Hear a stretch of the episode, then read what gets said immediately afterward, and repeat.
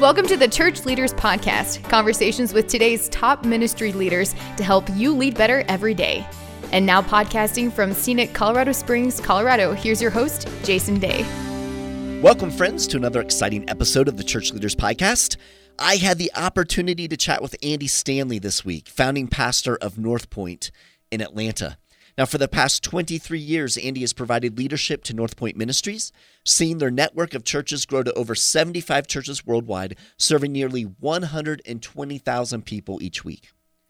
Andy is considered one of the most influential pastors in America, and he's written over 20 books, including his latest, which is entitled Irresistible. On this week's episode, Andy and I discuss why a simple phrase you might be using regularly could be hindering your effectiveness in sharing the gospel. Andy shares why he is not discouraged by the trend we see of people leaving the church, and he reveals what we as pastors can do to reach even more people. We also talk about the singular focus that Jesus gives us in the new covenant and why that is so very important as we minister in today's world. These are great insights from a great man of God, so let's jump right into my conversation with Andy Stanley. Andy, it's always a pleasure to have you with us. Welcome to the Church Leaders Podcast. Yeah, well, what an honor to be asked, and what an incredibly important audience you have. And I'm just grateful to be a part of both the audience and this opportunity to, to be on the other side of that. So thank you. Amen, brother. Now, Andy, you are a gifted communicator, and you've written extensively. Uh, you've taught, you've shared about the art of communicating well. In fact, many Bible colleges, seminaries, Christian universities, they actually use your books as required reading when it comes to communicating. And, and this is one of the things that I've personally admired about you your emphasis on doing our absolute best when it comes to communicating the hope and the truth of Jesus. And Andy, many years ago, you made some very intentional decisions about the way you communicate specifically about the way you talk about the Bible and sin, right. repentance, discipleship, even salvation. Um, can you talk to us a little bit? Why did you make this this intentional shift? Well, I'm glad we're starting there, Jason, especially with this audience. Yeah, I made this shift about nine years ago, and um, you know, after uh, 9/11, uh, the, with the new atheist, uh, who you know, the Four Horsemen, they're sometimes called, um, wrote their books that were basically dissing religion, not just Christianity, all religion, all religion's dangerous. And they went to college campuses, and even though most Christians or probably most Americans don't know their names and haven't read their books, they made an extraordinary impact. And one afternoon, I was listening um, to one of these gentlemen at a, a university situation, a university context, just railing against the Bible. Just, I mean, and the crowd was going wild, you know, and he was taking cheap shots. And it dawned on me, this was all those years ago, that the, there's really a fundamental flaw in our modern um, version of Christianity because our modern version is not the original version. Hopefully, we can talk about that in a few minutes. And his assumption about Christianity is a shared assumption with most Christians. And unfortunately, I think most pastors, teachers, authors have played into this assumption. And so as I listened, I thought, you know what? I am not just going to complain about this. I'm going to take steps to, at least in my own personal ministry and communication, remedy this, or at least attempt to remedy it. So, um, and we can get to what I think that fatal flaw is in just a minute. So, what I decided to do is I stopped using specific language. I quit saying the Bible says, the Bible teaches, the Word of God says, the Word of God teaches. When I say that, people think, oh no, Andy doesn't believe the Bible or teach the Bible. Nothing could be further from the truth. This was not a change in belief for me or theology. This was simply a change in approach to talking about the Bible.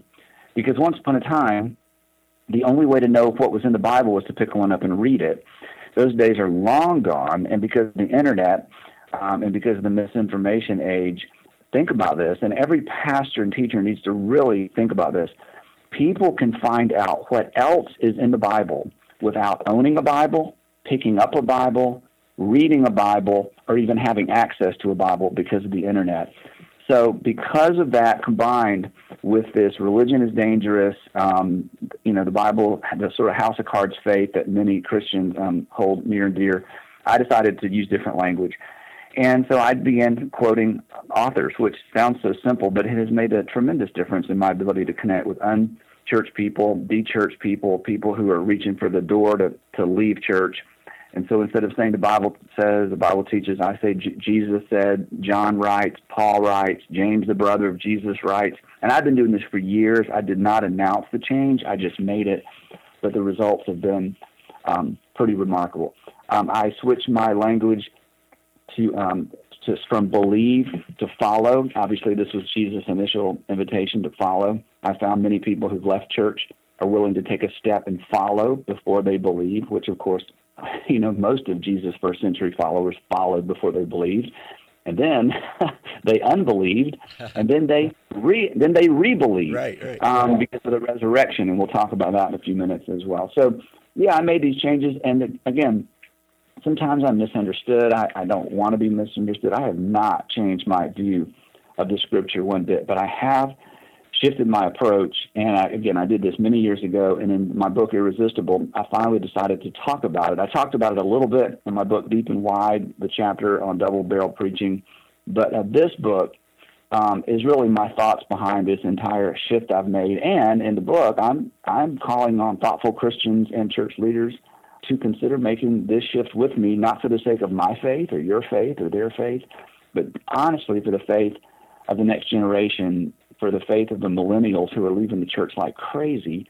And we've not done anything. We've not changed our approach. We just keep preaching harder and thinking if we make it more modern, or if we dress different, or have different music. But none of that is going to make a difference. I think we have to step back into a more first century version of our faith. And if we do, I think um, I think we'll see progress. Awesome, brother. That, that's some some great stuff, and, and we'll be able to launch into several different things. Um, so, but let's start with this. Um, what you just kind of closed with there, um, this idea of modern Christianity versus you know first century Christianity. Yeah, yeah. Let's talk about the differences there. Well, and again, I'm so misunderstood when I talk about this, but I'll, Jason, I will trust you and your um, thoughtful audience to hear what I'm saying and not try yes. to read the lines. Most of us growing up were handed a Bible and said, "This is God's word. You know, don't set any coffee cups on it. You know, honor God's word. It's all true." And of course, we all believe that because an adult told us. An adult who probably hadn't read the whole thing, but that's a different story for a different day. so, you know, you and I and folks like us, we grew up with extraordinary respect for the Bible. But unfortunately, because of terminology and because of the way we were introduced to the Bible, um, we, like most Christians, assumed that the Bible is therefore the foundation of our faith. And as the Bible goes, so goes our faith. Well, um, that is not true because, as many or probably most of your uh, podcast listeners know, there was no such thing as the Bible until about 350 years after the resurrection. I mean, the, the, the Roman um, Empire had already embraced Christianity as the religion of the empire before um, anybody put took the Jewish scriptures, the old what we call the Old Testament, and the New Testament documents that had been authenticated or accepted as you know reliable, and put those together, and then called it Biblia, uh, the Bible. F. F. Bruce says that happened, you know, mid fourth century. My point being, for the first, and this is really important. It's not just semantics. For the first 350 years of Christianity, no preacher or teacher ever said the Bible says, the Bible says, the Bible says. There was no such thing as the Bible. Obviously, there was scripture and things being recognized as scripture, but they did not, especially in the first century, build the Christian faith on the back of a text. What drove the early Christians was not a text. Nobody could read, nobody owned one. What drove first century Christians was an event. And I'm absolutely convinced that the way forward in a world that is so much different than that world, because now everybody has access to text, everybody has access you know, to basically everything and anything. The time has come for us to step back onto a more um, sure footing and a, a more, I think, a, a firmer foundation, and to build our case for our congregations and for this generation on the event of the resurrection and not the authenticity or the infallibility of a text. And it's not because I don't think the scripture is infallible. I studied under under Dr. Norman Geisler. Um, if I were to abandon, if I were to abandon inerrancy, he would show up on my doorstep. And he, he and I have actually talked about this. And he said, Andy, you're absolutely right, but people aren't going to understand. I said, I know, but I, I'm, I just feel confident. I mean, I learned this from you, Dr. Geisler. You're the one who taught me the classical apologetic method. So, um, again, I've been preaching and teaching this way for almost 10 years now. The results have been remarkable. It removes so many obstacles to people, especially people who want to come back to faith and want to come back to church. But the problem is not what we say the Bible says, what they know, what you know, everything else that's in the Bible that they're not able to contextualize. So the fatal flaw is we have become a faith founded on a book when originally what launched Christianity was not a book. What launched Christianity was an event, the resurrection. Another way of saying it is the Bible did not create Christianity. Christians created the Bible. And then the question is, what created Christians? And we know without a doubt it wasn't the Old Testament. What created Christianity was the first Easter morning when a group of Jesus followers assumed he would do what most people do, which is, you know, stay dead after he'd been crucified. And they, they met a living Savior, had breakfast with him on the beach, and the church was born. So, you know, the other way I say this sometimes, and it gets me in trouble, but um, I'm going to keep saying it, that in culture and in the marketplace and in the public square, we have to shift the focus from the Bible to the resurrection because the resurrection is completely defensible now, just as it was in the first century. And, um, you know, again, put me in a seminary classroom or in a, you know, multi-week seminar, and of course we can defend what we find in the scriptures. But in the marketplace, in terms of our frontline message, our frontline message has to be what the frontline message was of Peter, Paul, and John, uh, excuse me, of Peter and John in the book of Acts, and that is, you crucified the author of life, and God has raised him from the dead. That's what launched the church. And I just would love to help recenter our apologetic and recenter the foundation of our faith on the event of the resurrection instead of defending um, the infallibility of the scripture. Yeah, that, that's beautiful, brother. And I, I think one of the things that we, we tend to find is almost people seem to idolize the Bible and um, put it in a place, like you said, that it really, really is not uh, meant for the scripture. The scripture's true; it's well, God breathed. Mm-hmm. I think they put it in the place of Jesus. Honestly, right, right. I mean, I don't know any other way of saying it. I, they they talk about the Bible the way we should talk about Jesus. You know, and sequentially and historically, there's no denying the fact that it was Jesus first, the eyewitnesses second, and the documents third. Right. Jesus first, eyewitnesses of the resurrection second, the documents third. And that's not in any way, you know, dissing or um, you know diminishing the significance of the printed of the ancient text at all. I read it every day. But in terms of evangelism, in terms of a culture that sees the Bible as this monolithic book, and if any parts of it aren't true, therefore the whole thing isn't true, Christianity can't be trusted. We have to change people's thinking, and this create this cause calls for a re-education, and it starts in the pulpit. It starts um, with Bible study teachers. It, it starts with authors who shift their terminology again to draw people back to the firm foundation of what happened, not what was written. That's good. So, so let's dig in a little bit here um, because we're finding ourselves in more and more of a post-Christian world, right? And so, completely, yeah, we're so, there. So the the reality is um, that if we're trying to do our apologetics from strictly from scripture as the the primary piece, the first piece, then we've already kind of lost an audience in the post-Christian world as opposed to starting with Jesus. You're exactly right, Jason. And I would take it one step further, and I think you would agree, and I think you're inferring this. And this doesn't begin at work and at school and in the neighborhood. This begins in how we talk about our faith in the church mm-hmm. because people who sit in our churches emulate and use our language and use our approach. So if we leave them with the impression that as the Bible goes, so goes Christianity, they will find themselves trying to defend the Bible in the public square as opposed to defend defending the claims of Jesus about himself. And it's the claims of Jesus about himself. That's the whole shoot match. I mean, the Apostle Paul said it better than any of us will ever say it. He said, if there is no resurrection, our faith is useless. He doesn't say that about anything else, just the resurrection. Right. And so, as somebody who became a Christian three or four years after the resurrection, um, and was not an eyewitness of that incredible Easter morning, even the Apostle Paul recognized this entire thing hinges on an event, what happened first versus what was written. So, in a post-Christian world, I'm telling, I mean, you're exactly right. More than ever, we have to step back. I think on the first first century apologetic of what happened, and that doesn't mean people all have to be apologists. It doesn't mean that churches and pastors need to preach apologetics or teach apologetics. I've never taught apologetics. Just shifting our language, just shifting our language a little bit will help the average Christian understand what the foundation of their faith is so that when somebody takes a shot at Genesis or there's no archaeological evidence for you know the migration of the Hebrew people to Canaan or there can't be a worldwide flood. All these things that are easy to take a shot at in the marketplace. You know the average Christian instead of feeling like, they've got to defend all that stuff can simply shrug and say that's interesting. Um, there's evidence to the contrary. But you know what? My faith doesn't hinge on any of that. My faith hinges on an event in the first century that was documented uh, you know the, the resurrection of Jesus. And so anyway, it it sounds like a subtle thing.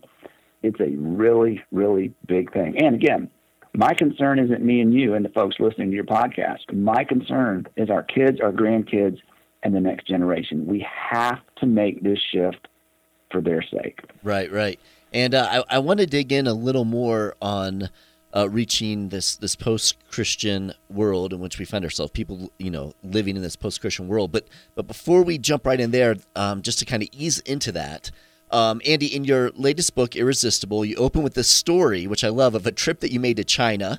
Um, you write about an experience where you weren't you weren't preaching at an underground church, you weren't training local pastors, you weren't at an all night prayer meeting, but you were touring a factory, right? and and in the midst yeah. of touring this factory, you had a unique encounter. Um, can you share with us that that experience there? Yeah, I mean, it, uh, people. If anybody doesn't believe the story, I understand it sounds unbelievable, but there were three friends with me that are, are witnesses. But anyway, we toured this factory. After the tour, the uh, American owner of this factory asked if there were anybody had any questions, and it was me and my son, a friend of mine and his son, David Wills, who uh, maybe some of your podcast listeners know from the National Christian Foundation, and there was a young Chinese woman, probably in her mid 20s, who had toured with us because she was had just worked her way into management, and this owner simply wanted her to shadow us to learn how to give a tour. So he said, "Does anyone have any questions?" And, she raised her hand to ask a question, which was unusual. And she said, "I have a question." And she said, "Pastor." And there's more to the story, but I'm going to skip to the essence of it. Uh, you have to get the book to, to hear the most, really the most amazing part of the story. But she said, Pastor, talking to me, she said, Why doesn't everyone in America go to church? Why doesn't everyone in America go to church? And I had no, I didn't know how to answer the question. She went on to tell her story. She was a relatively new believer. She'd been a Christian about two years. There are no churches within walking distance. She has to take a bus. It took her two hours. Um, it was actually a part of a network church, an underground church.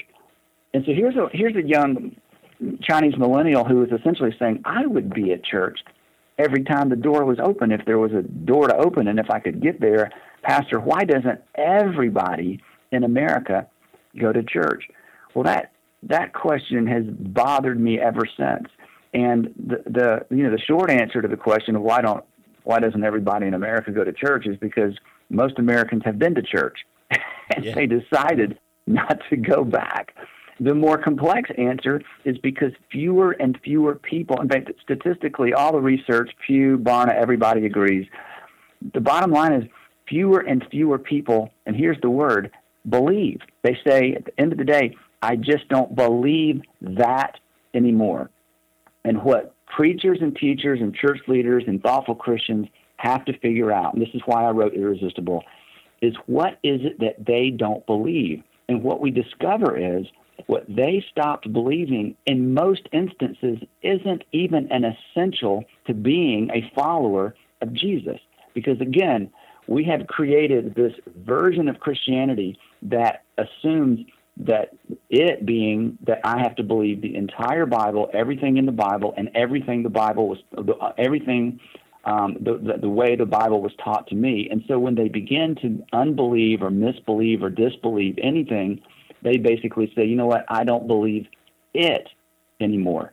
And so again, this is this is the fault of preachers and teachers and pastors because we've laid a faulty foundation to faith. We said the foundation of our faith is an errorless book. But that is not the foundation of our faith. If that was the case, there weren't any Christians until the fourth century when the book was created. So, um, you know, why doesn't everybody in America go to church? I think we, it's not that the gospel isn't the problem.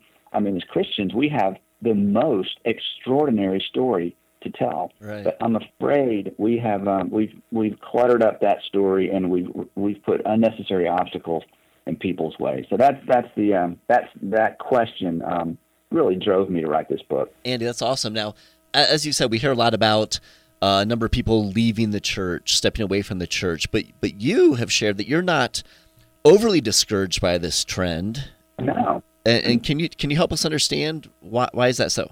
Yeah, I'm not discouraged because because once upon a time, a handful of uneducated Jewish people sandwiched between the temple and an empire not only survived, but think about this, Jason. This is amazing. As we sit here talking today, Jerusalem is filled with Christian tourists, and Rome is filled with Christian crosses. Mm-hmm. Now, when you think about that, there's only one question that begs to be asked, and the question is not what was written.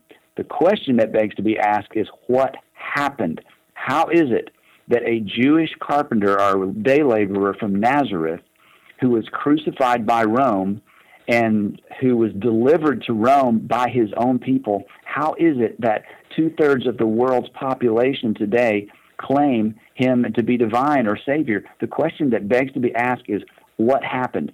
And Christians have an extraordinary answer to the question, what happened? And it doesn't depend on authenticating the entire Bible or proving that the entire Bible is true. Our story is much easier to tell. And I just want to help thoughtful Christians and church leaders tell that story better because when people hear the story, they lean in because it's undeniable and it's extraordinary. So I'm not discouraged, but I am going to spend hopefully the rest of my life trying to get this message across. And it's not new with me, it's not original with me. I think it's the original story. We just got a little bit sidetracked for reasons maybe we can discuss later or people can read um, in my book irresistible so that's good andy now as we said we have tens of thousands of pastors listening in right now and, and really the big concern so many have is uh, you know they're saying you know in, in my city today how can my church most effectively reach people for jesus right? So, can you right. share with us a few things kind of along these lines? Um, how do you get people to come back to church? Um, how do you get people to experience church for the very first time? And how do you keep people from leaving church in the first place so you don't have to worry about them coming back? Well, this is a little bit different topic, but I, it's something I love to talk about. In fact, I spent all last fall traveling around the country doing my deep and wide tour, talking about these very things. That's why I wrote the the book deep and wide in terms of methodology. But part of it is, um, again, uh, Pew just came out with a study not too long ago about, uh, actually, it might have been a different organization, about why Christians don't share their faith. And one of the reasons Christians don't share their faith, one of the reasons Christians don't invite people to church, um, is because their version of faith is so indefensible and it's so difficult and it's so complex when actually our message is so extremely simple that it's it, it's you know it's easy to defend. So again, I don't think we've prepared people with a first century version of the gospel, so it's com- complicated to talk about. And I'll tell you what my approach is that I I I model for and I teach our people all the time.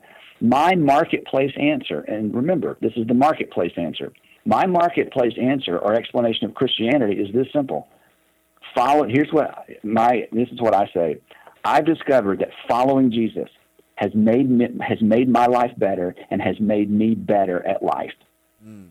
I've discovered that following Jesus, not believing, following Jesus has made my life better and has made me better at life. It's made me a better father. It's made me a better friend. It's made me a better husband. It's made me more generous.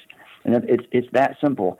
So I think that pastors and leaders have to give people phrases, they have to give them words, and they have to give them phrases and words that drive to the issue of Jesus and not trying to defend everything in the Bible in the marketplace. And then, secondly, churches have to create environments that are easy for people to invite their friends to. And this is something I've, you know, dedicated my life to for the past, you know, now 23 years at North Point and the churches that we planted, creating churches unchurched people love to attend. I love what James said in Acts 15 at the end of the Jerusalem Council. He said, "Let's not make it difficult for those who are turning to God." And that that verse hangs in all of our offices. It's in my offices. We have it painted on the walls. That are those are our marching orders as a New Testament church. Let's not make it difficult.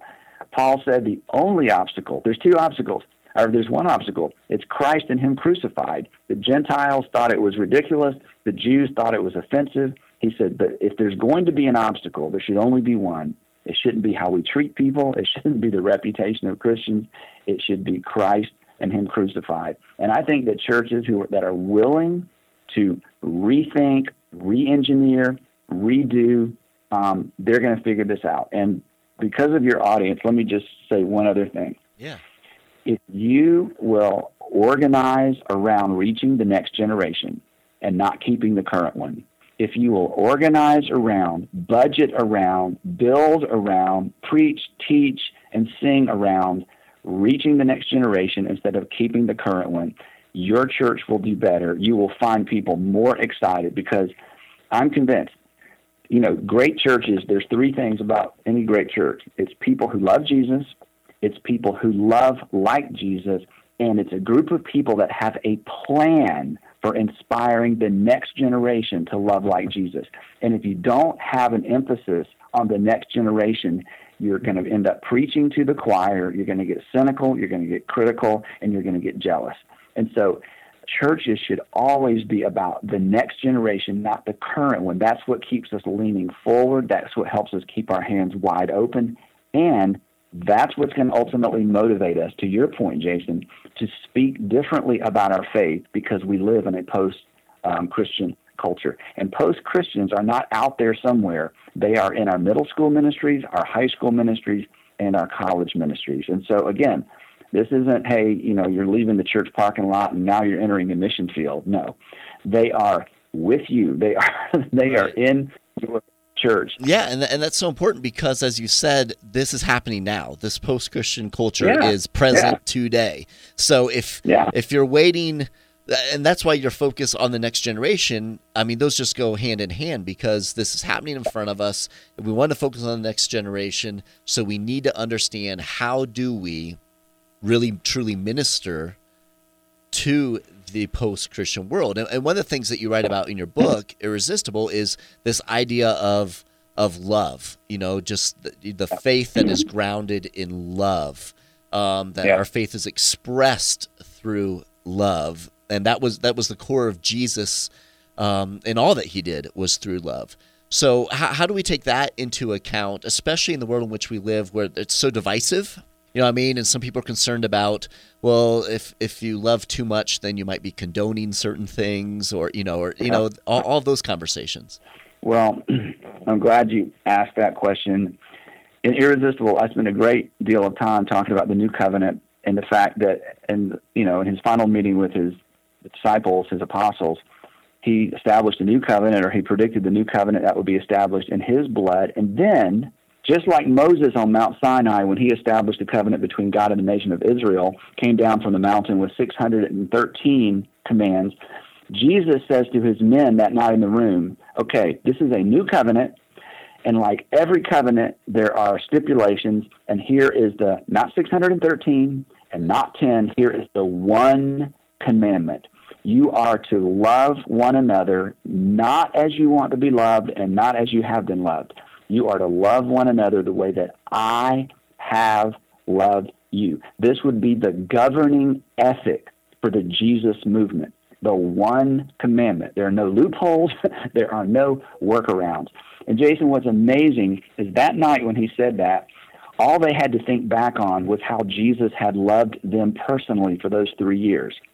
But the next day, Jesus would put on a demonstration of love that would take their breath away and his breath away, and they would never be the same. And after the resurrection, they got it. They got it. They understood that they were to wash one another's feet. They understood what it meant to love and to pray for their enemies. And so the thing that should be the characteristic and the hallmark of Christians is this not I'm to love the way I want to be loved. It's I'm to love the way that God through Christ has loved me. And so Jesus said it, and we all know this verse, but I don't know why we can't just make this our marching orders. And I think you alluded to it. We're afraid of where we think it will lead. But Jesus said, By this all men will know that you are my disciples if, and think of all the different things he could have put there. but he said, if you love one another. In other words, it's how you love that will distinguish you as my follower. And I do understand, Jason, and you're exactly right. People are like, oh, it's going to get too mushy and it's going to allow for this and it's going to allow for that. I completely disagree. Because once I decide that if it's not good for him, it's a sin, or it's not for, good for her, I'm going to defer. I just like to make it rhyme for communication's sake. But essentially, anything that's not good for another person is a sin. I don't need a verse. In fact, this is better than a verse because instinctively, we know when we're acting selfishly. We know when we're taking advantage of another person. We know when we're in it for us. We know when we're not being generous. And Jesus removed all the loopholes, all the wiggle room, and he says, What does love require of you? Now, you go do that in my name, and people will know that you're my followers. And if that could be the hallmark, and if that would be the governing ethic, it is not mushy, it's not soft, and it is not easy. In fact, it's simpler, but it is a lot, it requires a lot more of us because nothing requires more of a person than sacrificial love. Again, Jesus taught us this. You know, there's no greater love, man has no greater love than to lay down his life for a friend.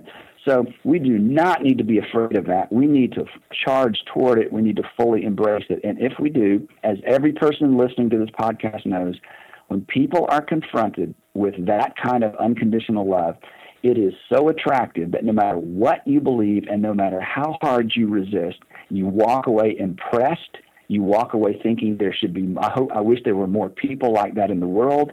And secretly, I wish I was more like that person. So I don't think we need to be afraid. I think we need to lean in. Now, an irresistible, and I wish every church leader would read at least this one section of my book.